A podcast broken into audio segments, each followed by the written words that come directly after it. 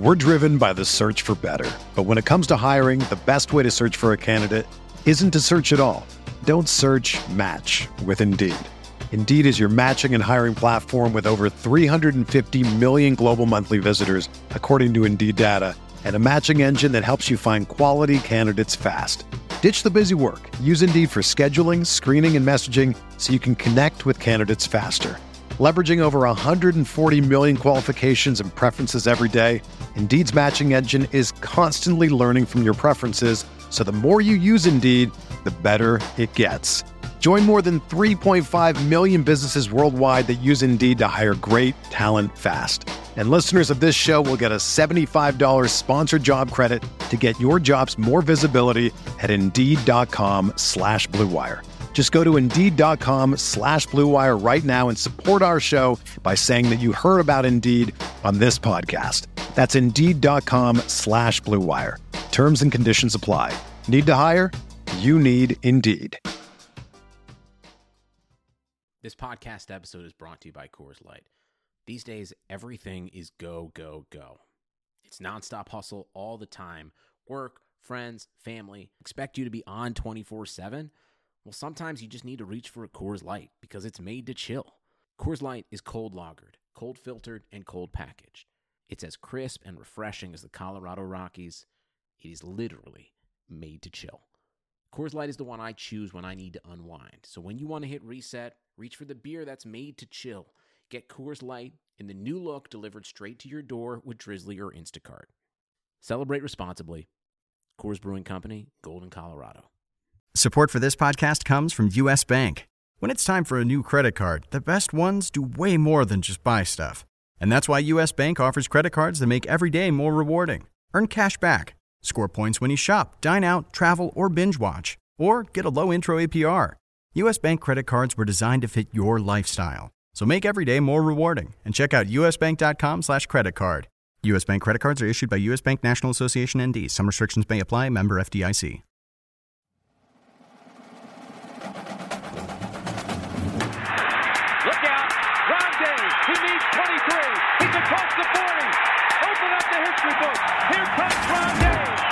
What kind of mythical powers does a sun devil have? We got to consider that.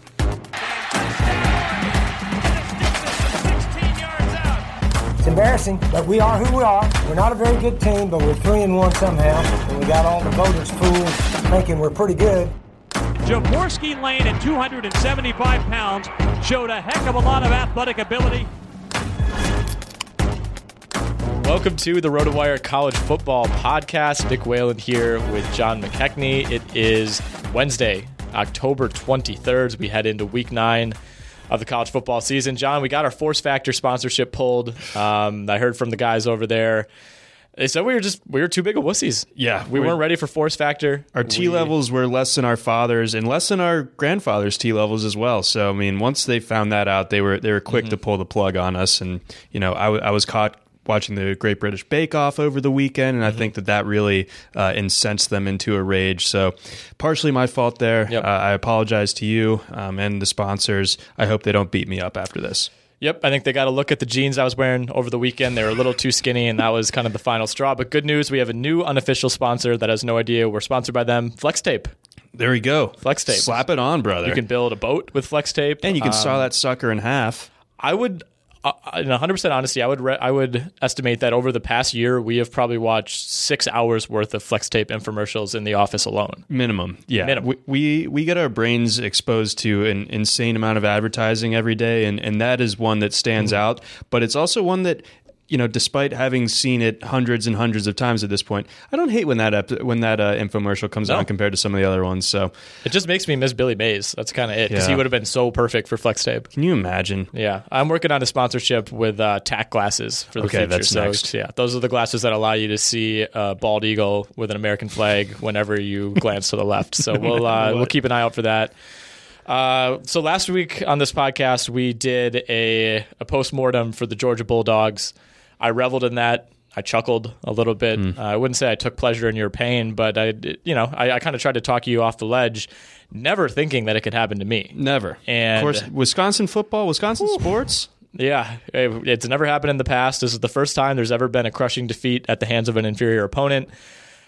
I had myself a weekend. So as I, I don't know if I laid this out on the pod last week. This, this might have happened after we recorded, but I got uninvited from a wedding that I was supposed to go to due to capacity reasons. Just being dramatic. But um, so I watched the game by myself at my girlfriend's parents' house while she and her family were at the wedding that I was supposed to go to.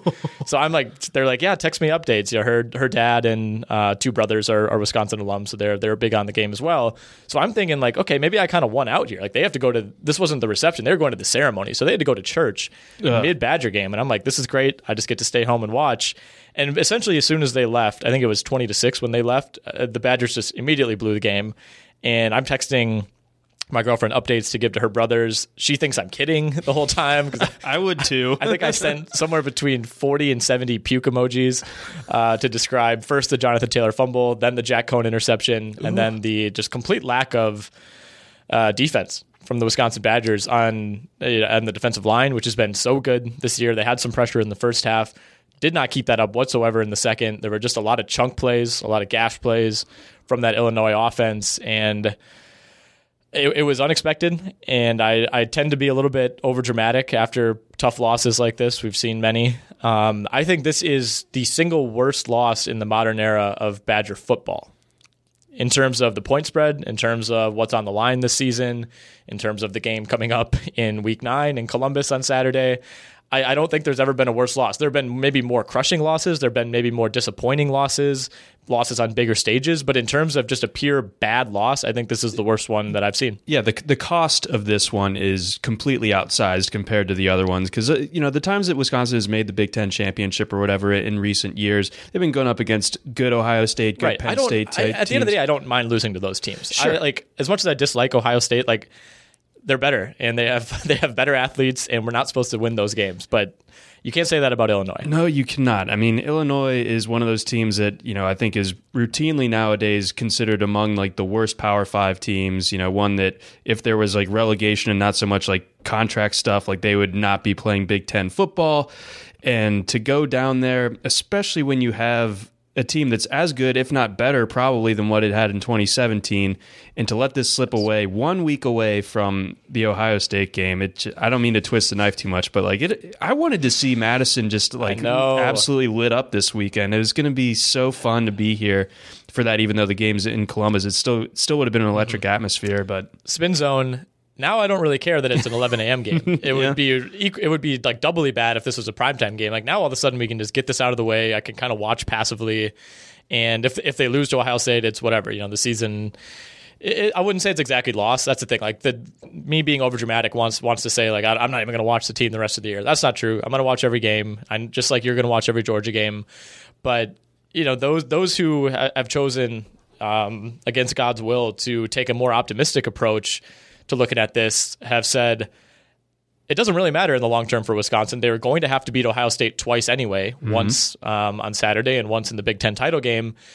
You know, I mean, there's it's kind of the same case, I guess, that I laid out to you for why the South Carolina loss at the end of the day maybe doesn't matter. and then I rejected it. Right. And then you rejected it. I'm doing the same thing Yep. It, there is a case to be made that if if some other things happen, uh, if things break right for Wisconsin, uh, the most improbable of which would be beating Ohio State twice, but they would also probably need some help now. And that's the thing. It's like, what were the chances of them beating Ohio State in Columbus and then at a neutral site? You know, minimal. Uh, But the way that they were looking heading into this Illinois game, you know, you felt at least okay about it, or at Sure. least I did relative to you know the talent gap that we've had between uh, Wisconsin and Ohio State in years past. It felt like it was at least somewhat narrowed. And you know, after a game like this, it's hard to have any confidence um, that they're going to go into Columbus and, and give Ohio State a really competitive game. Um, but the, the margin for error, even if they were to win on Saturday, it's it's really really tough now because like I mean even in the unlikely scenario that Wisconsin goes 12 and 1 they beat Ohio State they beat them again you're still going to look and say you know if it's if it's between one loss Wisconsin and some one loss team out of the SEC the Illinois loss is going to be worse than any other playoff contender's loss would be And they've, I mean, they've, we've seen this movie before from other Big Ten teams. Yep. Like we've seen it from Ohio State the last, the last two years. And Ohio State, I feel like curries a little bit more cachet with, with the, um, with the playoff committee. time, and yeah. they still looked at uh, last year's Purdue game and uh, the year before's Iowa, Iowa, game as yeah. its de facto death sentence. Like Yep. they they were Big Ten champions both of those years and 12, 12 win, one loss teams. Yep. And nope, sorry, they got left out. They got left out of the dance. So I mean, with, with with Wisconsin, you figure like it, the odds are even thinner if like Ohio State even has to clear a bar that high. Yep. One of the things I said on the pod last week was for Wisconsin to really truly prove that it belongs in that top tier with Alabama, LSU, Ohio State, Oklahoma, and who, who's the other team that I'm missing? Other other than Ohio State, LSU, uh, Clemson. Clemson. To truly prove that they belong in that tier, they they had to earn their way there, whereas some of those teams have to prove that they don't belong in that Yeah, tier. yeah, yeah. This is one way to prove that you don't belong in that tier. This was a definitive. We are not ready to join. You know that that kind of class five or six uh, at the top, and disappointing in every way. I'm, I'm surprised they didn't fall further, honestly, than 13 uh, in the poll. They're still ahead of, of undefeated Minnesota. All of a sudden, that game at, the end of the year, I'm a little bit more worried about.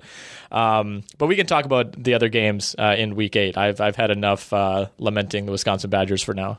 Okay, all right. Which, where do we want to start uh, from there? Penn State, Michigan. Yeah, let's start with Penn State, Michigan. Uh, not a lot to say about Ohio State, Northwestern on Friday night. That was a, a complete beatdown. The grass was not nearly as big of a factor as, No, as it we should, should have been it longer. be.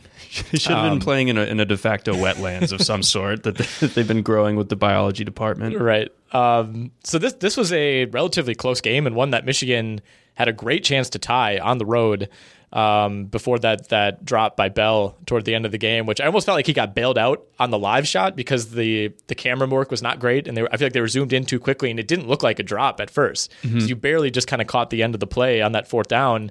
And it looked like it got batted away. And then you see the replay, and it's like, oh my God, that was a surefire touchdown. And actually, a really nice play by Shea Patterson to step up and feet. get that ball right. and, then there were tears on the him. sideline, and that was all that was all fun and games. But this was a game that watching it live, um, as soon as Penn State went up 21-7, it seemed like it was over. You know, I, I think everybody was, you know, you, you saw the barrage of anti-Michigan tweets. I guess it was 21-0, excuse me, Penn State. And at that point, I was thinking, like, what's the final? Is this going to be Wisconsin all over again? You know, maybe Michigan mounts a, a little bit of a feel good, you know, meaningless touchdown, uh, a couple of those drives in the second half. But I was in some ways impressed, I guess, by Michigan to not let this one get out of hand. I Yeah, think it would have been really easy to do that, especially with some of the big plays that Penn State had. You know, you, you didn't really anticipate Michigan being able to slow Penn State down the way they started this game. Um, certainly, no moral victories for Michigan. They're in no position to to bankroll any of those. But I, I I honestly think you know, given the situation at the end of that game to put together a long 12 play drive to be in a really really good spot to tie the game on the road. And then you know the way college football overtime works who knows what would have happened from there. Uh, we could be talking about this michigan team i think in a much different light right now um, you know had they been able to convert that fourth down. It, it feels a little bit like a microcosm of like this this Harbaugh era, like it, good, but just a little bit short. You know, it's just, it just feels like it continues to be that way. That the, the fourth down comparison in particular, you you remember that one that kind of got them left out of the play or left out of the Big Ten championship in 2016, the the JT Barrett play. It just does feel like this team. It has enough talent to win, and it has a good enough coaching, but it never seems to align just at the right time. There's always one thing dragging behind the other, and it just continues to be that way. And now things are heating up. That this that Harbaugh is you know sniffing around you know potential NFL openings, of which there will be a ton, and probably some attractive ones. Uh, so I think at this point, it's fair to wonder if this is if we're looking at the last like month month and a half of uh, Harbaugh's tenure at Michigan. I- again, I will say it. This could have been worse, and it, it did feel like, at least maybe for Harbaugh personally, maybe not for the team overall, that like, you know, if you're if you're a Harbaugh denier, you know, like you, you at least have to be somewhat proud of, of how this team responded in the second half. Because like I said, it really did seem like for a while this was going to be like a forty nine to seven type of game. Um, so Michigan did respond, but I think maybe one of the biggest indictments you can say about this Michigan team. Maybe it's Harbaugh, maybe it's Patterson, maybe it's just the, the program as a whole over these last four or five years is watching that fourth down, even though they're at the three yard line, I did not think they were getting it. You know, and I think there are a lot of teams, you know, if it's Ohio State on the three yard line against Penn State, against Michigan, against whoever, I, I would expect Ohio State to pick that up. I would expect Oh, yeah. Alabama, Clemson, LSU to convert that. And even though Michigan's talent is close to on par with those teams, they just don't inspire the same confidence that, that some of these other blue blood programs do. Yeah, that's a, that's a really good point. You would like, yeah, applying that thought experiment to those other elite teams. Like, you, yeah, you would expect uh, like the those elite programs to get it, and Michigan doesn't really fit that bill. They just they just don't seem to know they have no identity. And I know that's a, a cliched phrase that's thrown around, especially with this program. But they had a first and goal from the seven to tie the game, and and really a must win for everybody in this program. The way we're talking about them, and you know there were two runs that really went nowhere, and then they they just kind of had two disjointed pass plays on on third and fourth, and you know you can blame the drop by by Bell, but you know, at the end of the day, I think the bigger argument is you probably shouldn't be in that situation to have to convert on a fourth down on the road in what was a pretty impressive whiteout. I watched this game in part with my dad, who is not a football or college football fan at all. And even he multiple times remarked about how impressive it was that they were able to coordinate that. I'm glad that they also got not Keegan Michael Key to be the, the guest on. Who was like, that lady? like no offense to to him, he's funny, but like it shouldn't be like Yeah. that he has the monopoly on every time Penn State has game day. You know, I, I was glad to see. Even I had I had no idea who who she was, but she uh, she was fine. I thought she she did a good job up there. So I mean, uh, Yeah. yeah, I was in for it. Um, elsewhere in week eight, Florida hung on to beat. I mean, is South Carolina maybe good now? They're they're respectable. Like that, they're a team that you don't want to play. I think that was a good I'm- loss for I'm speaking for from ex, extreme experience. Their their defense is good. It's fast, and then their their offense. Uh, it's still going to be a few ticks behind, but it can hit on big enough plays on occasion. Tavien Feaster, the Clemson um, trans graduate transfer, has been running really well of late. Um, they did lose Rico Dowdle early in that game, but I think overall that South Carolina team, you know, I think they've kind of reestablished themselves as probably like the third best team in the division. I think going into last year, they were really, really hyped up. That that week two game against Georgia was like billed as the game that was going to decide the East and one that people thought the South Carolina was going to win. Uh, didn't go that way that time, but I mean, it, we're not that far removed from this South Carolina team being viewed as like a potential top 15 uh, type of team. So maybe it, things are starting to round into form. And like, even though it's probably not going to happen for them this year, the fact that they are starting a true freshman quarterback, it gives you hope that, you know, in, in, in 2020 and beyond, that they are going to be, you know, a force to be reckoned with, even if that is kind of a toughish job, you know, having to recruit against Clemson and Georgia in that same uh, general area. Uh, but yeah, I think, yeah, South Carolina trending back up after, you know, a down calendar year, I would say. And then, Flor- yeah, Florida just seems to be that, that team that's going to take care of business every single week. They, They're impressive. yeah, they're good. Trask seems to be getting better every single week. Also, seemingly getting larger every single week. Like every time I see him, like how freaking big is this guy? Um, and it, and then the next week he's even bigger. So, um, it's it's ridiculous. And uh, yeah, Florida's defense is awesome. Uh, the skill position play is it's deep. It's not it's not like star studded like we've seen in the past, but it, it, they got a lot of guys that can hurt you in different ways. Um, so yeah, th- this sets up well. They're they're on the bye this week, and then Georgia, Florida pretty much decides the East the week after that. So Florida looks really really good going into that game. Do you want to give me the quick, like, 45 second recap on the Rain Bowl in Athens? Um, I don't have much to say. My friends were miserable. My friends all said that they left after like 30 minutes just because they like did not want to sit in the. It was nighttime, but it was rainy and windy. Um, so they all just went to the bar. But I mean, essentially, Georgia's offense continues to be a problem. I do think the defense is like super, like extremely legit. I think what, probably a top five defense nationwide. It shut out a Kentucky team that probably wasn't going to score any points just because of what they were working with. They were working with a receiver at quarterback for for crying out loud. So, uh, but Georgia did what it was supposed to, basically, like a little bit akin to the the Patriots comparison right now, where it's like that they're you know who have they played type of thing, but they're doing exactly what a, an elite defense would do in those type of circumstances, just not giving anything up. So defense looks good. The offense still looks like it's going to be a problem. So Kentucky, correct me if I'm wrong. Kentucky did not complete a pass in this game until four minutes left, four minutes and 25 seconds left in the fourth quarter. Uh, that is correct. I understand the elements, but I mean that is absurd. They were that close to. Re- like, did you watch this full game? Were like, were, were people on edge? Like, hey, hey, can we complete the shutout? Um, the, I didn't see the the very end of it because I had family in town. So like it, at a certain point, we went out to Selfish. dinner and just I know right and and did not uh, catch the very end. So I, I've just kind of had to piece it together from there. But yeah, I don't I don't think at any point anyone was was worried about what Kentucky w- was cooking with on offense. Yeah, a combined uh, 52 yards passing from Jake Fromm and Lynn Bowden in this game. Um, yeah, not a lot to say there. Tennessee, Bama, kind of a similar game, I thought, to uh, the LSU Mississippi State game. Both teams took care of business. Uh, never really looked to be in too much doubt. Um, Alabama, of course, the, the headliner from this game, losing Tua. He was 11 of 12 for 155 and a pick before he left. Got rolled up on, looked like pretty badly um, with with the ankle, and now we're just going to kind of go into that Nick Saban secrecy mode. We have no idea when we're going to see Tua again. Quit asking. I think, yeah, exactly. exactly. I think, um, I think we're everybody's hoping to see him for back for the LSU game, maybe with the exception of LSU. It seems realistic, uh, but for the time being, now we we turn things over to Mac Jones. We do. So luckily for for Alabama, you you you know this.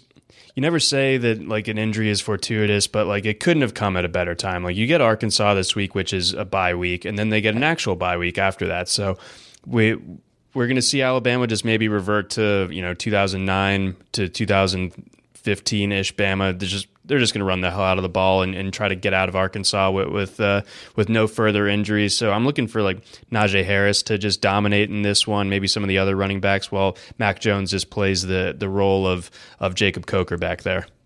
Jacob Coker is a great comp, and that that is exactly kind of what my thought was. Where it, it just seems crazy that they, that Jacob Coker was starting for Alabama extensively. That seems like forever ago, even though it wasn't. Um, but like you said, I mean, if you were going to lose your perhaps Heisman leading quarterback at any time, now is probably said time. Yep. And you know, it's really really tough to gauge how severe this is, just because you know of of how um, you know close to the vest Alabama and, and really any team would play a situation like this. But you know, when when they showed that shot of Tua, you know, maybe getting into an ambulance outside the stadium, I mean, that was at that at that point, I was thinking like we might not see him again. You know, especially a guy who has so much on the line from an NFL perspective. He's, he's got very clearly ankle injuries in the past. too. Exactly. Um, and I, you know, I don't think he would shut it down unless he absolutely has to. But it was, you know, certainly something that that came to mind at the time. But um, I think Alabama should be able to tread water these next couple of weeks as we as we head into the LSU game.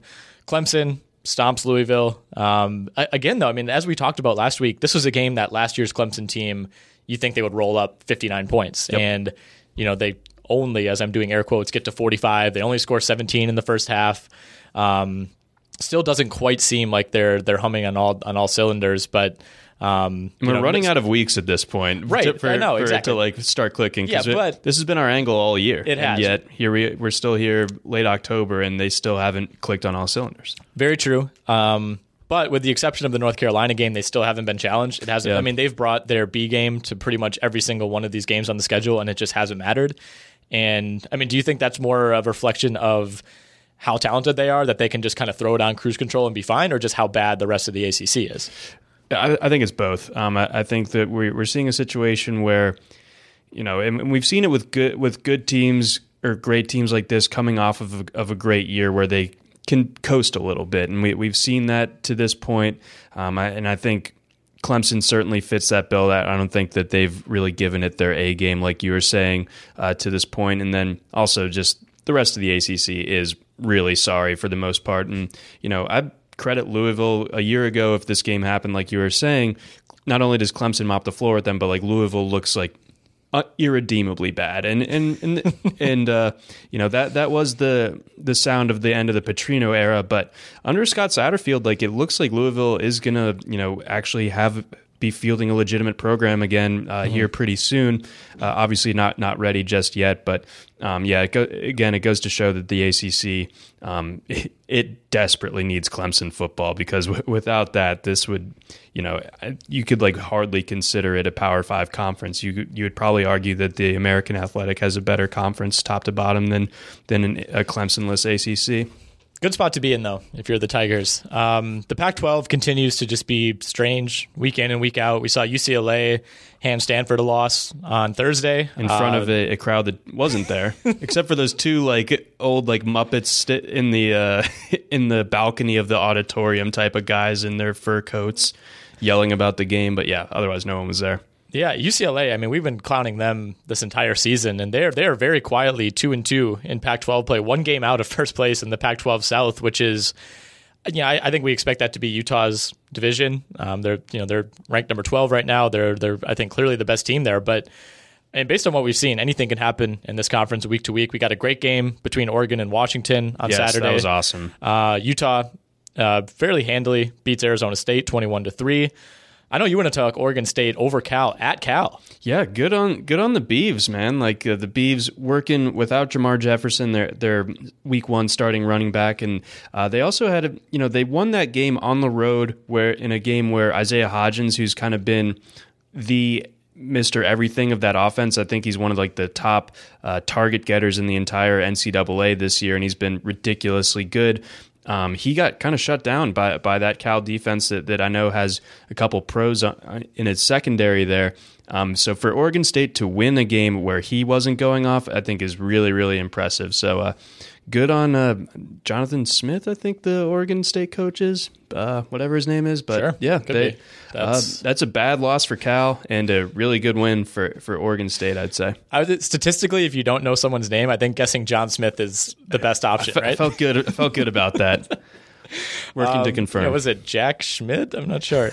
um, yeah, elsewhere in the Pac-12, like we said, uh, Oregon Washington was was kind of the the one A game of the week, I guess, to, Yes. to Penn State, Michigan, and for the most part lived up to the hype. 35-31, Oregon, another Big good comeback. game. Yeah, another good game for Justin Herbert, 24 of 38 for 280, four touchdowns. Jacob Eason also looked really good in this game, 289 yards. he threw an absolute dime to uh, this guy. His last name is Chin, I think. It was like a 47 yarder, just absolute target emoji type of Oh, yeah, type of Jordan throw. Chin. Jordan Chin, Oh, yeah, yeah, that was really 48 good. And uh, a freshman is starting to emerge for that Washington receiving core. His name is Puka Nacua, and yeah, he looks like a bad, bad man. Washington has the in on these guys that are that have like these Samoan names. Yes, Why they- is that? Uh, I I think it's just a, a regional thing. I think that um, in, in terms of that population, there's a there's a lot of them on the, on the West Coast, and they seem to be pulling that. I feel like it's cyclical. We've seen that at USC Yep. before. We've seen it at Oregon at different times, but uh, yeah, now now Washington seems to be the hot program in in that sense. And um, I'll have to bring on a genealogist someday and kind of get to the bottom of this. I won't take one of those 23 and me's though. I won't do it. Absolutely not. um, Texas got a scare. I was really, really hoping that Kansas would pull the upset, so fewer people would talk about Wisconsin losing. Yes. they were very, they were so close to being let off the hook, uh, but Texas came through tw 26 points in the fourth quarter. There were 50 combined points in the fourth quarter between these two teams. Uh, this was a game that I, I ended up uh, kind of checking out of towards the end, and I saw the final score and just assumed it went to overtime, and that was not the case. Um, but I, I'm kind of impressed by Kansas in some ways. I mean, I don't know. You talked about Illinois, you know, maybe being the case for the worst Power Five program over the last five or ten years. I think Kansas was kind of the holder of that belt for a while. Oh, yeah. and you know they haven't exactly done a ton to to reverse that, but they've at least been like semi respectable against Texas and Oklahoma in consecutive games. You know, I mean, I know they lost Oklahoma by four scores, but eh, I mean, they were one of those teams that any week could be a sixty-six to nothing type of game in the past, and you know, I mean, not that Indiana State or Boston College are are the most impressive victories in the world. I know they have an FCS loss on their ledger as well, but you know, based on the standard of Kansas football, I, I- think Les Miles has them at least like inching in the correct direction. Yeah, they yeah, he absolutely does. I mean that that win over Boston College earlier in the year was, you know, I I, I think at first more of an indictment of BC, but as the years gone on, and uh, like you were saying with, with this past weekend, it goes to show you that this Kansas program seems to have a pulse for like the first time in a, probably a decade. Since the post. Mangino era. It, it really it's been tough uh, since then, but yeah, I was I was out. I think I was out after dinner with my dad, and I checked my phone and saw that, that Texas was losing or, or like only up by like a point or two. And I like thought that like the whiskey was getting to me. Like I, I thought that there was a. I'm I'm reading this wrong. Hey, this, Dad, check this out. You know the, the ESPN app is drunk, not me. Yep. Um, but yeah, no, it turned out that I was, and that game was too, actually. But either way, Texas escaped. But man, that, I mean, we continue to see uh, Tom Herman maybe being a little bit of a disappointment at Texas. I mean, all things considered, I, so. mean, for a team that, that everyone was kind of pegging as as one to probably probably win the Big Twelve uh, coming into the year, or at least it was Yep. like 50-50 between them and OU. It's pretty clear who's who's top dog there still, and, and Texas I think It's is Kansas, yeah. working for working for that number two spot. But I think that there are other teams in the Big Twelve that are as good as Texas, and I, I could see one or two more uh, conference losses for Texas Mm-hmm. before this year's uh, all said and done. All right, tell me if this is a, a dumb question, but is it possible that Saban and Dabo have set the bar too high, where you bring in a big coach like Tom Herman or Kirby Smart, and if you don't go undefeated and immediately start running the table, and you know you're bringing in these top three, top five recruiting classes, and you know they're not translating to national title after national title like they are for for Alabama and Clemson. I, I mean, I, Georgia has been a great, great program over the last few years. Texas, maybe not quite so much, but you know, certainly more respectable than they were five or six years ago. Like, still like a top like five program overall. Like if you were to go coach somewhere, type of thing. right? I mean, I, is it? Do you think it's fair to say that the bar has been set too high by those guys? It's it seems like it because yeah, I mean we we've seen it's either been Bama or Clemson the, for the better part of this last Yeah. half decade, and, and Bama has been a huge part of it for since 2009. Yeah, I mean te- teams that programs that have a certain esteem for themselves. Georgia's one of them. Michigan certainly one of them. Texas now. Uh, we see a situation where that that expectation that okay, we, we've done everything. We've gotten this coach that's supposed to be the best. We've gotten we've gotten these recruiting classes that are supposed to be the best. Why aren't we winning national championships? We're following Bama's formula. We're following Clemson's formula, and we're not getting the same results. Exactly. I think it's very easy to say, well, this guy's doing it. If you don't do it, then you're out. You know, and I, I think that's in the past maybe led to some some rash um, firings and and in some ways some outsized expectations. You know, I think people. You know, people celebrated the the Tom Herman acquisition as kind of like the final piece. You know, like Yeah. this, this is finally it. We're finally ready, and now we're just never going to lose a game again. And I mean, part of it too is just the level of competition. You know, I mean, obviously a loss to Kansas would have been a different story, but you, you can't be upset about losing to an LSU team that might be the best in the country and an Oklahoma team that could very well be the second or third best team. In the Yeah, I mean, we, we see a situation here where, you know, I think to your larger point here, maybe Texas does get into another New Year's Six bowl game for, for the second year in a row. And they're, they're not in the playoff, obviously, but they, they get one of those premier, you know, Cotton Bowl or, or Sugar Bowl type of Armed Forces ty- Bowl, right. type of finishes. And the outsized expectations still tell you that that's not enough anymore. Exactly. You have to get to the playoff. I will say, and this is you know by no means an original opinion, but the playoff has devalued the bowls. Oh, for God, sure, yeah. for sure. I mean, it's just it's not exciting to being in the Rose Bowl. You know, for Wisconsin, even as an example, you know, like that was a huge deal in 2011 through 2014, 13. I don't know. We made a lot of Rose Bowls, lost them all, but that was a big deal. And now it just, no matter what the program is, whether unless you're a team like a you know, I don't know. I mean, a Kansas, I guess, just to use that example, a team that hasn't been there before, like, still a big deal for that program to get to a New Year's Six bowl. But if you're one of these, one of these teams, it doesn't even, it doesn't even have to be, you know, Alabama, Clemson, Ohio State. I mean, teams that view themselves as kind of above that, as playoff, true playoff contenders. If you're not in that top four, even if you finish fifth, it, it feels like a massive disappointment. If, yeah, it feels like a total consolation prize. Yep. I'll take uh, the baton and run with it. That's why Georgia lost to Texas in the Sugar Bowl last year, coming off the national championship season,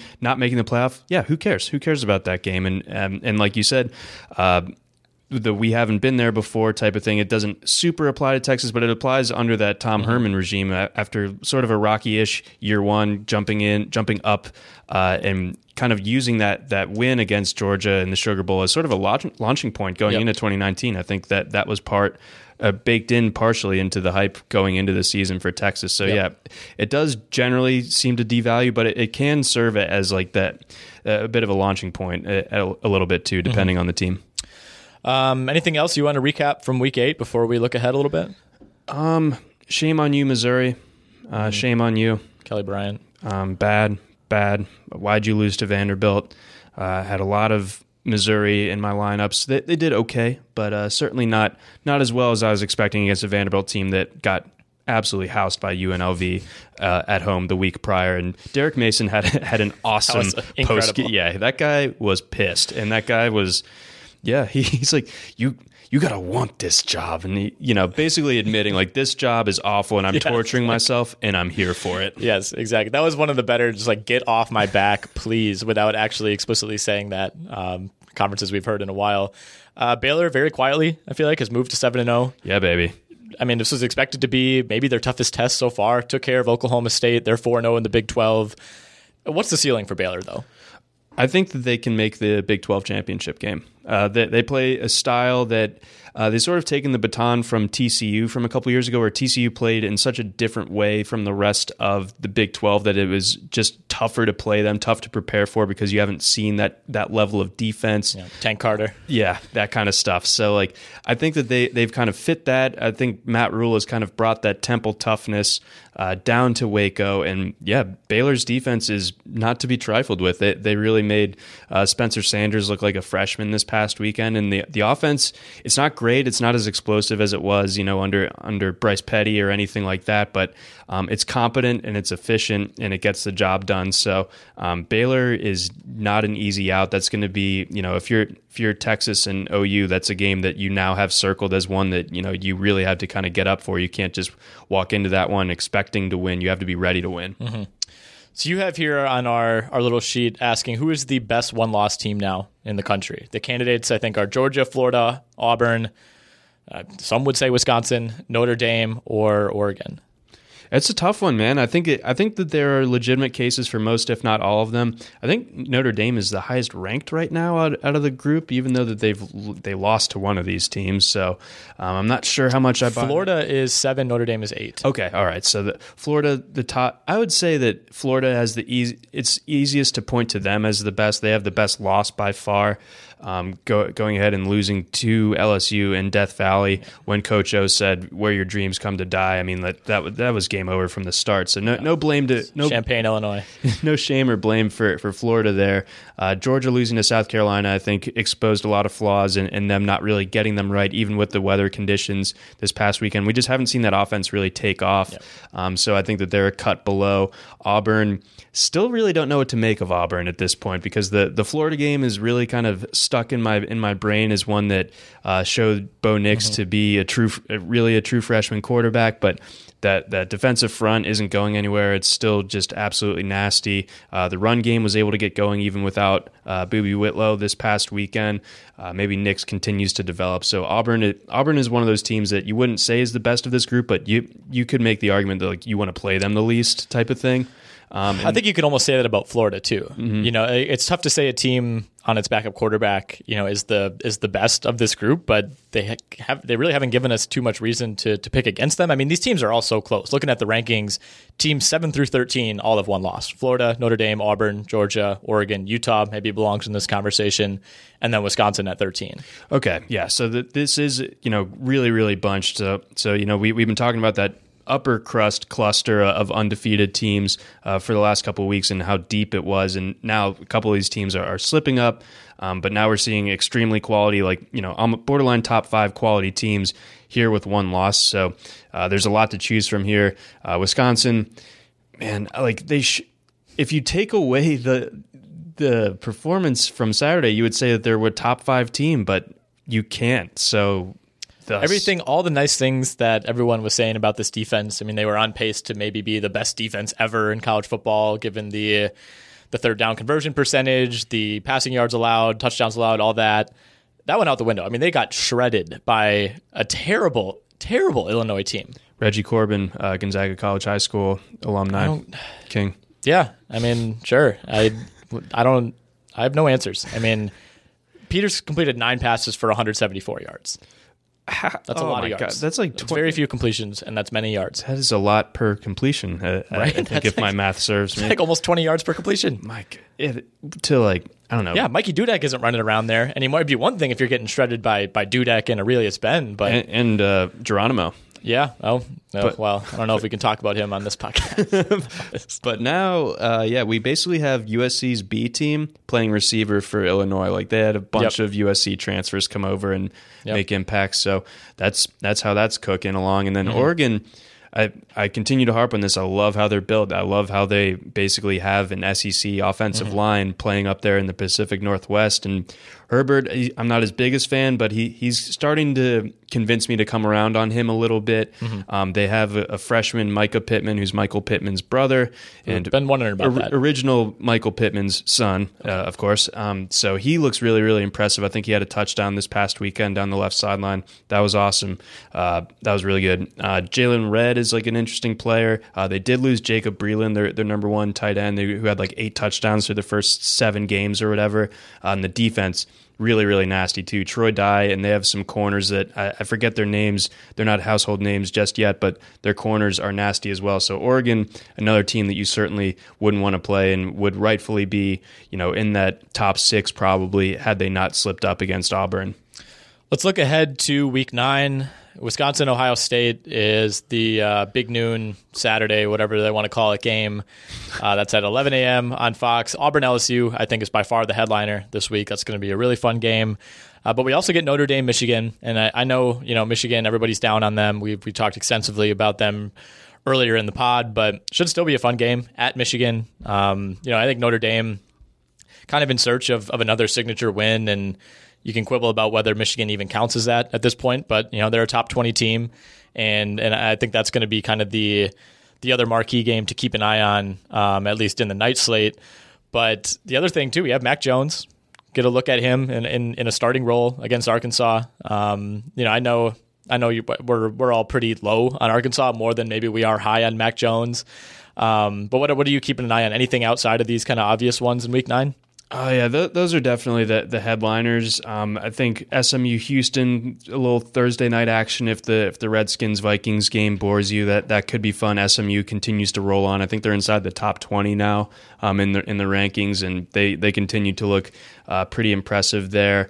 Um, we got uh, we got a, a, handful of other games. I mean, Penn State, Michigan State will be ugly, but it's a, it's a game worth worth keeping an eye on just because Michigan State can can ugly mm-hmm. it up here, and you know maybe Penn State coming off that that huge emotional win uh, could be in slip up territory, so that they're going to need to watch out for that. Uh, UNC Duke. Oh, this is uh, this is football. Sorry. Um, and then, yeah, I mean, those, those, are, I think you hit on the main ones yeah, there. Bucks Rockets also on Thursday night. That should be fun. All right, let's look at the DFS slate for Week Nine. Oh wait, you te- you teed me up for one, and I, I glossed over it. Oh, we were we were just talking about Oregon. Oregon Washington State is like maybe the best Pac-12 after dark game that we're going to get all year. So. I mean, in terms of matchup, I mean, I don't think it can get any better or weirder than Wazoo UCLA, but this is going to be sweet. I mean, this is strength on strength. This is yep. Oregon top 10 defense versus Wazoo top 10 offense. We still have an over under of 65. Uh, it's at night, it's at Autzen. It's going to be nuts. Over under of 64 and a half in that game. And as as the Pac-12 has taught us, I mean, I, Oregon should win this game fairly comfortably, you would think, but I have no doubt that there will be some sort of hijinks at, at some point in this game. You think you know, but you have no idea. All right, let's do DFS. Um, We'll start with the quarterback spot. What do you think about that? Um, so Get this, a little crazy. This week, it's not as deep as last week's. Or I think last week I'm I'm I was maybe a little bit overboard on on Wednesday uh, of last week as far as how many quarterbacks I like. I kind of tightened my focus as as Saturday came up. I probably only used four different quarterbacks um, in the main slate. Um, but this week, looking at the top tier, Jalen Hurts versus Kansas State.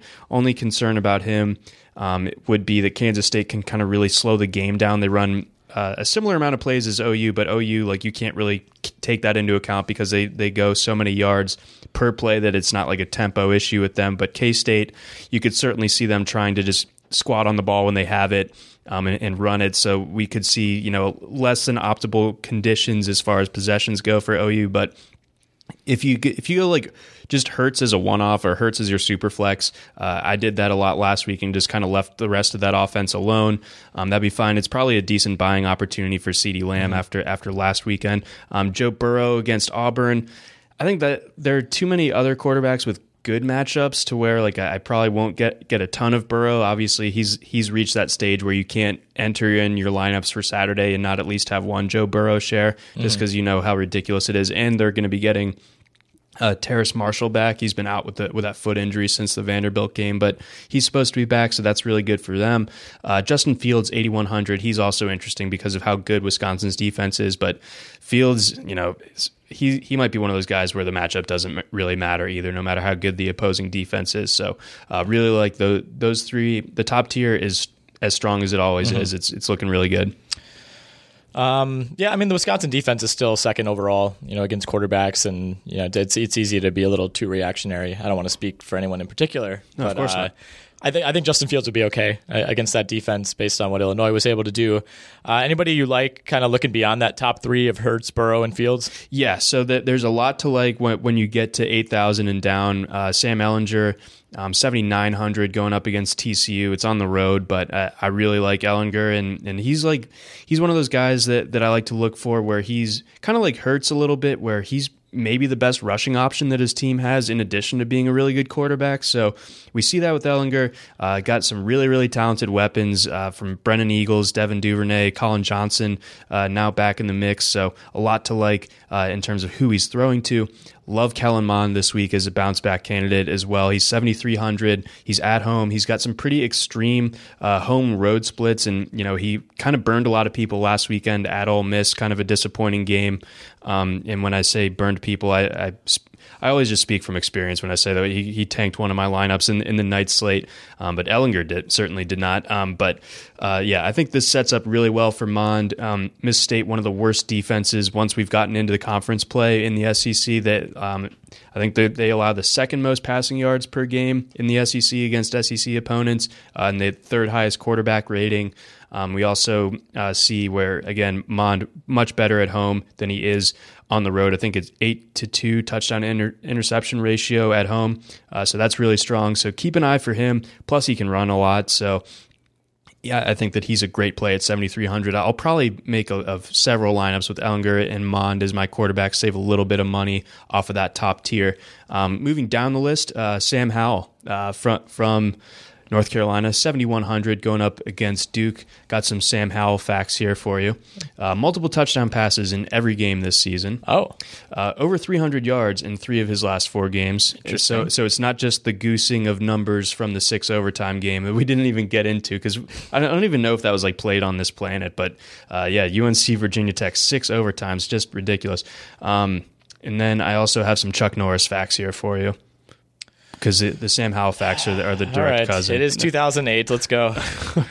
Drafts were created when Chuck Norris uppercutted a horse. Oh, people really used to think these were funny, like really funny. I'm laughing at them right now. and I got one more. Chuck Norris threw a grenade and it killed 50 people. Then it exploded. You should put, make that your Facebook status, and that people are going to eat that up. It- especially in 2019.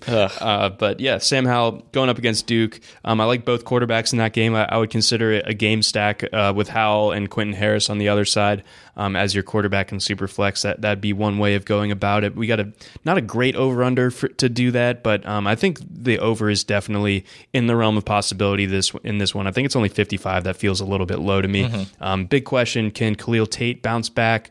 Uh, negative 0.82 points last week, so I don't even know what was going on there, but that is that is some insane stuff from Khalil Tate. Has anyone ever gone from? Was he the Heisman, f- one of the favorites going into last year? Uh, Probably Yes. not the favorite, but top three. He, was Going into last season? If anyone wanted to like get get cute but not too cute, like outside of like the blue or a non blue blood quarterback program type of guy, it was Khalil Tate every time, and he was the consensus number one overall fantasy guy, like no questions asked.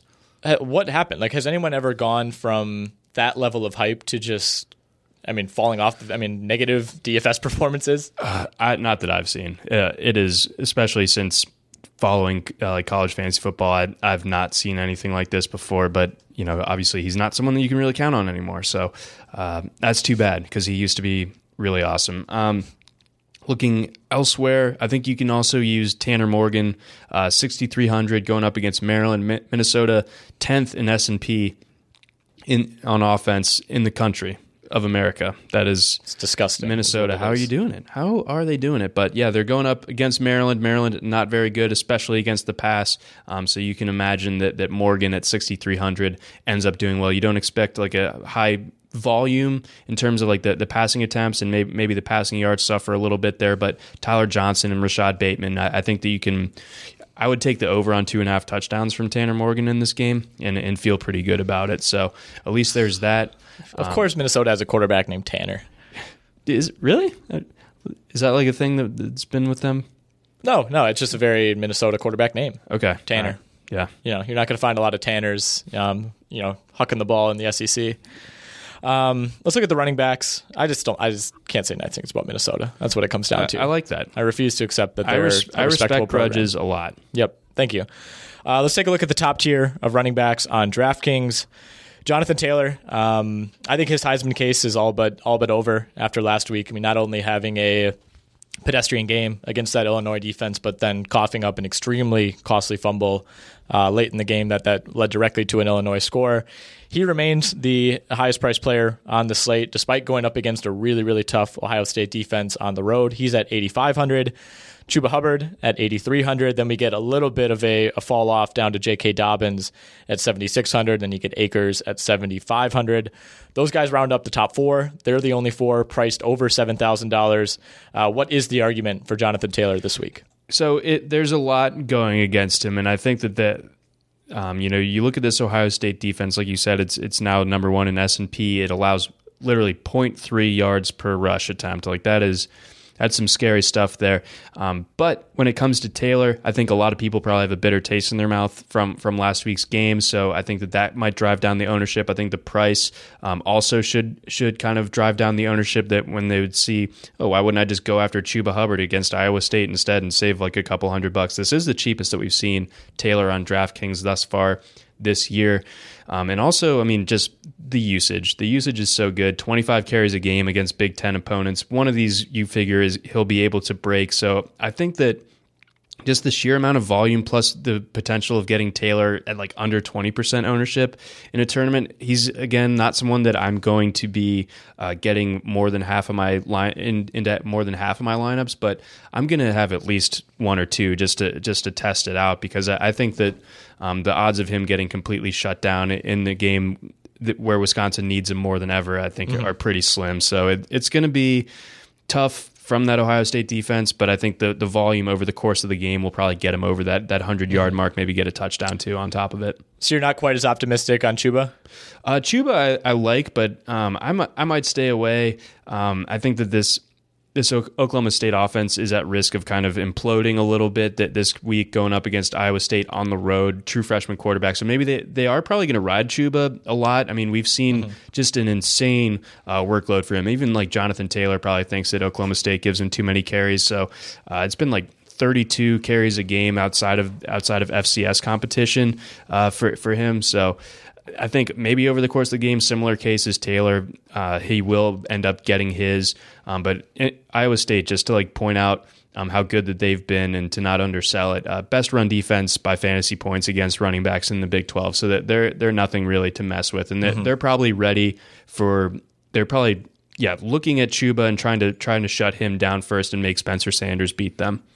So two guys in that upper mid tier, uh, Cam Akers at 75 and Breece Hall at 65. Both pretty advantageous matchups, and, and both prices I, I know that you think are probably a little too low. Yes, so the, this is the last that we'll see Breece Hall under under seven thousand this year. I can pretty much I'll go ahead and, and say that um, he's a monster. We've been waiting for Iowa State to figure out its run game. It finally did two weeks ago when it, when it let Hall have like 26 carries against West Virginia. He had three touchdowns, and then he went off again this past weekend. So uh, this week, going up against that that Oklahoma State defense, I think it sets up really well. Oklahoma State's defense even uh, looked bad against Baylor's run game, which hasn't been all that effective thus far. Uh, Akers also pretty blatant misprice. I mean, 22 carries a game for a guy that talented going up against Syracuse. Syracuse worst run defense in the in the ACC, giving up 6 yards per carry against ACC opponents. So I just think that the Syracuse defense is pretty toothless, and I think that there isn't really a whole lot else in this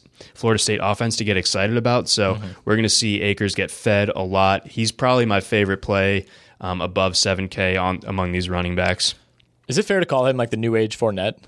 He he is very similar. He had that that sort of like mythos about Yeah. him coming in uh, to school, and uh, Fournette delivered on it much sooner th- than Akers did. Akers pretty bad those first two years, but he's been he's been really good this year. So he's kind of got the that post hype Fournette type of feel Yeah, to him. Fournette very quietly second in the NFL in rushing. Right yeah, now, man. Too. Let's go. All right, bargain bin at the running back position. Um, I'll, I'll just kind of let you talk about these Minnesota guys while I cover my ears. Okay, so uh, Maryland better against the run than it is against the pass, but Minnesota does run it a lot. So Rodney Smith, six thousand. Um, he's he's you know appealing at six K, and you, you, figure the ownership's not going to be too crazy on him. Uh, same with Mo Ibrahim. Um, he's the backup to Rodney Smith in this backfield. Figure he's going to get a fair bit of work, um, and he's just fifty five hundred. So if if that ends up being the case, then then you're saving five hundred bucks and, and, getting some good production there. Um, I think Isaiah Spiller of Texas A&M, 5400 going up against Miss State. Miss State has been gashed on the ground by a lot of lot of teams this year, pretty unimposing as far as uh, that run defense goes. Uh, there's also very little competition for carries in that backfield anymore. It seems like Jacob Kibodi has kind of dropped off of the face of the earth. Um, the only real competition for carries for Spiller um, would be Kellen Mond. Uh, so you worry about the vulturing at the goal line. Maybe you, you could do like a almost like a run game stack of Texas A&M guys. Go with Mond, uh, go with Spiller because you got to figure that both of those guys uh, could see some some goal line work there. So looking at some other kind of tournament only type of options, I think Javon Leake is kind of interesting. He's 5200, um, which is not cheap for a guy who won't be starting. It looks like Anthony McFarland is going to be back for Maryland, um, and I think because you're not getting any sort of discount on Leake, we're going to see his ownership percentage be under like 10%, probably even less than that, honestly, going up against Minnesota in a game where Maryland's probably going to, you know, they they might be trailing a lot, so that that shifts how much they're going to be able to run it. But Leake, really, really explosive player. So if you if he can you know bust off one of his long runs like he's been doing uh, throughout the course of the season, maybe he's worth like that tournament dart at 5200 um, and then Javonte Williams at, at, UNC has also looked really good on, on the North Carolina North Carolina side of things. So going up against Duke, I think sets up pretty well for him. But you do have to acknowledge that they use a pretty deep uh, running back uh, ro- rotation down there in Chapel Hill. Okay, let's turn to the receiver position. Mostly familiar faces at the top of the list: Tylan Wallace, CeeDee Lamb. Uh, two receivers though from from LSU, Ja'Marr Chase and Justin Jefferson sit at the top this week. They're at 74 and 7300 respectively. I mean, these guys have been relatively equal in terms of production. They both had huge individual games. They both only had one game this season in which they haven't caught a touchdown pass. LSU goes up against a tough Auburn defense, um, but really nobody's been able to slow down Joe Burrow and, and, this LSU passing game whatsoever this season. So, is it worth paying up for one of these LSU guys? And if so, how do you choose between Chase and Jefferson? Yeah, it's going to be tough, and I think that that might actually help keep the ownership down on on both of these guys because them being the top two priced receivers is, one thing in and of itself. And then when you have Terrace Marshall coming back and he's he's in the mid six thousands as well, you have three really really legit players averaging over over eleven yards per target when it comes to Jefferson and Chase. Um, it's a difference of fifty four targets for Jefferson, fifty one for Chase um, and both of them ridiculously explosive. Justin Jefferson, 14 yards a target. That's that's preposterous. Um, so I think that yeah, we, we we could see a situation here where um, people are too scared to pick wrong that they end up just not picking at all. And like that, that definitely makes sense in cash games, but in tournament, you got to be a little bit less risk averse. And I think, you know, choosing one of those guys, even if it's not the one that completely goes off, you do feel safe, like you were saying there, where these guys haven't really had dud performances yet. It is a tough matchup going up mm-hmm. against Auburn, of course, but um, I like all three of those guys to, to be able to produce, honestly. How do you weigh uh, Tylan Wallace versus CeeDee Lamb? Those guys are both at 7,200. I mean, Tylan Wallace has had the yardage all year, uh, although he is coming off of a down game against Baylor, which is his lowest yardage total of the season, just 69. Did have six catches, was targeted 15 times. He's got 30 targets over his last two games alone, coming against Baylor and Texas Tech. But you know, the touchdowns have been a little bit sporadic. You know, he started strong, had five touchdowns in his first two games against Oregon State and McNeese, but just one now over the last four games. Yeah, and I think that speaks to the earlier point about Spencer Sanders and his freshman struggles. I think that the, this Oklahoma State offense now kind of needs to run almost solely through Chuba Hubbard. And like you were saying, Wallace gets most of the targets. I mean, he's he's pretty much the entirety of that Oklahoma State passing game. No one else really getting anything done there.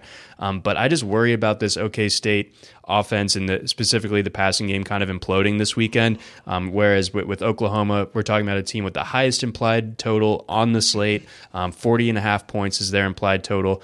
Um, people will be mad about their their CeeDee Lamb shares from a week ago, but you just you know that that was one where they're coming off that game against Texas. It, it, was it made sense to just kind of like cool off of of everyone except for Hurts in that matchup because you figured they were just going to spread it around a lot and not overuse Lamb.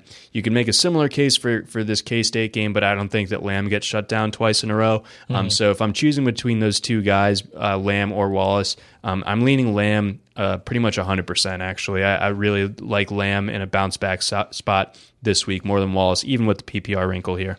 Yeah, I mean, very few receivers in the league or in the league in the country are, are going to give you the upside of you know 45 plus uh, um, DraftKings points, which Lamb has already eclipsed twice, you know, in the last four games. Looking at the College Football Optimizer, um, which you can find, of course, on our website. A lot of good information. Good. I cannot fucking talk. Wow. um, all right, just like you can keep it. Just keep recording. Um, looking at the college football op. We good? Yeah. Right. Looking at the college football optimizer, which you can of course find under the college football section on rotowire.com. Highly advise that everyone check that out. You can look at the projections for this week, and, and not surprisingly, Wallace Lamb lead the way. Uh, but Tyler Johnson at Minnesota, who's priced down at 6,300, comes in at number three. Justin Jefferson, who we already talked about, at number four. And then Tamorrion Terry uh, at Florida State checks in uh, to round out the top five. He's projected for just over 20 points this week. Um, Tyler Johnson's a guy we've talked about a little bit more in recent weeks as this Minnesota offense has, has kind of continued to pick up steam. But uh, is he a little bit underpriced? You know, when you compare him to some of these other top guys we've talked about. Yeah, definitely. I mean, sixty three hundred for Tyler Johnson is just wild. I think that um, that that that usage tree in Minnesota it's so definitively towards him and Rashod Bateman, and there's really no one else to speak of. So even though they uh, Minnesota doesn't have like the most high volume um, attack in terms of plays per game or anything like that. Tyler Johnson is an absolute beast, and like we were saying earlier, this Maryland defense, if it can get got, it's in the passing game. So um, using a stack of Morgan along with uh, a Tyler Johnson or or a Rashod Bateman this week definitely advisable. And at 6,300, I mean that's an that's an awesome price tag for a guy that you figure is going to get high volume mm-hmm. with explosiveness um, behind it. So definitely like that. Um, I also like the Pitt guys a little bit they are they're high vol like they're sort of like garbage production type of guys in terms of like the explosiveness and touchdowns and things like that but uh, 6400 6300 for uh, Mack and, and Maurice Ffrench um, those are two guys that just get a ridiculous amount of targets on a per game basis um, we're talking about um, yeah just like double digits per game type type of looks so it's it's not pretty but I think over the course of the game mm-hmm. uh, this weekend I think it'll add up for those two are you expecting there to be kind of a boom for KJ Hamler ownership this week? He went for 32.4 points on DraftKings last week. It's been up over uh, 12 the last four games. You know, three of those four have been at least 19. You know, obviously, one of the bigger big play threats in the entire country. He's priced at 6,300 you know, we've talked in the past about this Michigan State defense not being one that that necessarily you want to go up against from a fantasy perspective. We saw Wisconsin kind of buck that trend. Uh, do you think Penn State can follow suit through the air? It'll be interesting. I think that yeah, that Michigan State defense, almost no matter what, even if the offense doesn't get going, the defense can always put put forth a, a really strong effort there, um, especially if it is in East Lansing, which I believe it is this time around. So um, I understand the excitement for Hamler and I love the, the price tag for him, but I think that that's going to make him a really high owned asset and pretty much like every tournament. People, you know, seeing him being under 7,000, I think will Im- immediately draw people towards locking him into their lineups maybe you can kind of get, uh, fade him a little bit actually mm-hmm. this week. It's not that I, I think that Hamler's going to stink it up or anything, um, but I don't expect him to go off quite to the extent that he has in in recent weeks. Um, I think I probably feel a little bit safer about Tyler Johnson this week against Maryland um, than I do uh, Hamler on the road uh, here against Michigan State. So that that's how I would separate myself of, of like the big name mm-hmm. guys um, for for this week. Uh, Hamler's one that I probably won't have a ton of exposure to, even though I, I don't think he's going to be a bust necessarily. Any differences to be aware of uh, from DraftKings to FanDuel? I know I know FanDuel does offer the Clemson, Boston College, and Alabama, Arkansas games as part of its slate.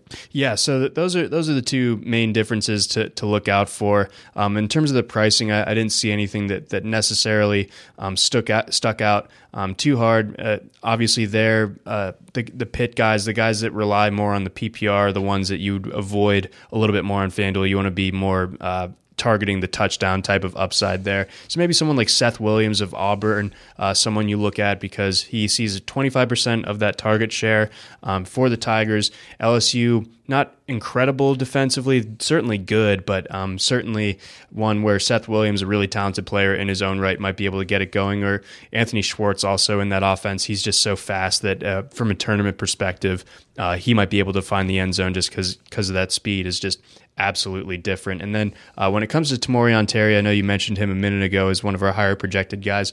I love his skill set. I know that Florida State has like a lot of chaos going around it as far as its quarterback situation is concerned, but Syracuse is really bad, and Terry's really the one constant in that passing game. Mm-hmm. Uh, he's big. He, he's you know long limbed. He can go up and get the ball, explosive on a per target basis. They're playing at home, only mm-hmm. six hundred. Love Terry at that price on on uh, DraftKings.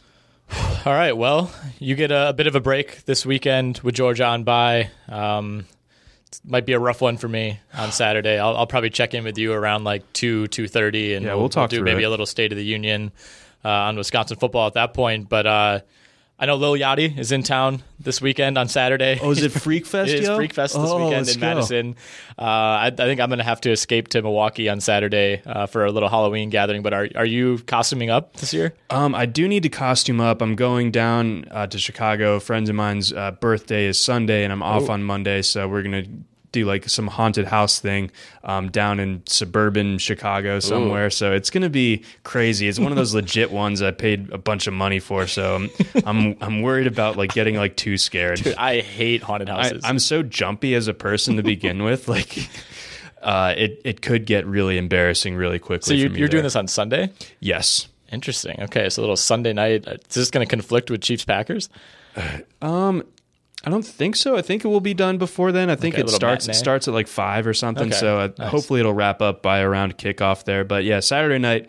Yeah, I'll be looking for an excuse to just like stay in Chicago Saturday night and, get, and probably just hightail it out of here. Uh, well, what are you going with for a costume?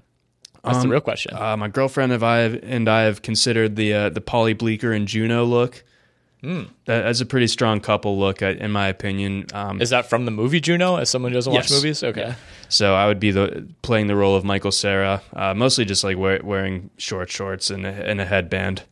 Okay, I'm currently like googling what he looks like in that movie. Oh yes, yep. Yeah, I feel okay. like I feel like if any, if nothing else, I could I could pull off being a geeky skinny guy. So no, that sure. that seems like the ideal type of costume. I always say this every year. It's like you want to find a costume that one doesn't obscure your entire face like you're not wearing like a gross mask where people are wondering who you are the entire night and you're not you don't have like face paint all over and it's just going to be a mess and two you don't want to wear something that's like you know like an actual costume that you have to put on over your entire body you know like my my girlfriend is considering I had nothing to do with this, considering being Airbud. Oh. Um, and I was like, yeah, How does a, one become a dog? Yeah, baby, be a sexy Airbud.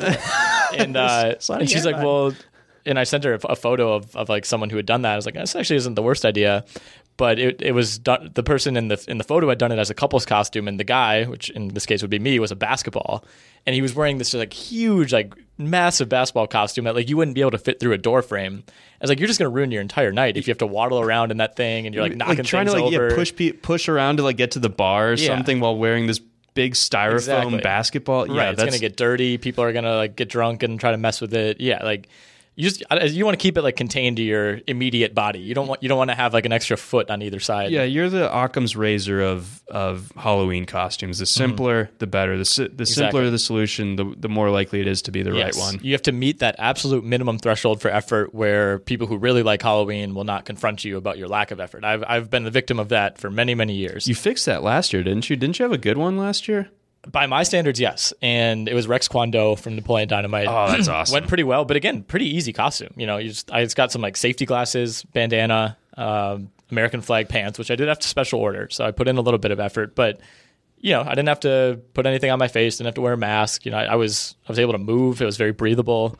Uh, this Oh, year, yeah. I'm this Nobody year wants with- to mess with you when you're wearing those bad boys. No, forget about it. And uh, this year I'm going date Mike from The Office. So Oh, okay, sure. Yeah, I mean uh, a little bit less effort even, but you know I feel I feel like I've maybe earned uh, a year off given given last year. Yeah, that's that's definitely a good one. One that they can give you give you a pass for for this coming year. I think the best one that I saw like out in the wild last year, someone was Charlie Day from uh, from Always Sunny. And that we were just like at this bar, and I, I look over, and this person's eating uh, spaghetti out of a plastic bag, out of a Ziploc bag, and like they obviously asked what the spaghetti policy of the establishment was, and they said it's they're for it. So it's a pro spaghetti bar there at the Argus, and this person is just housing spaghettios in public at uh, you know at eleven o'clock on a Saturday night. It was pretty awesome. Yeah, there's so many variations you could go with Charlie Day. I mean, I'm thinking like you could just carry a box with a big old H written on it the entire night. Oh, that's actually a really good idea. Wear, wear the tie and like you know just be talking about bird law and you know logic does not apply. Have some spray paint residue around your nose. I, I think that would be the Charlie that I go for. Nightman. Uh, all right. Well, you know, for those celebrating. Halloween this weekend, enjoy that. Uh, unfortunately, we won't have a full Lil Yachty recap for you next week, but uh, everybody enjoy week nine, and we'll be back next Wednesday.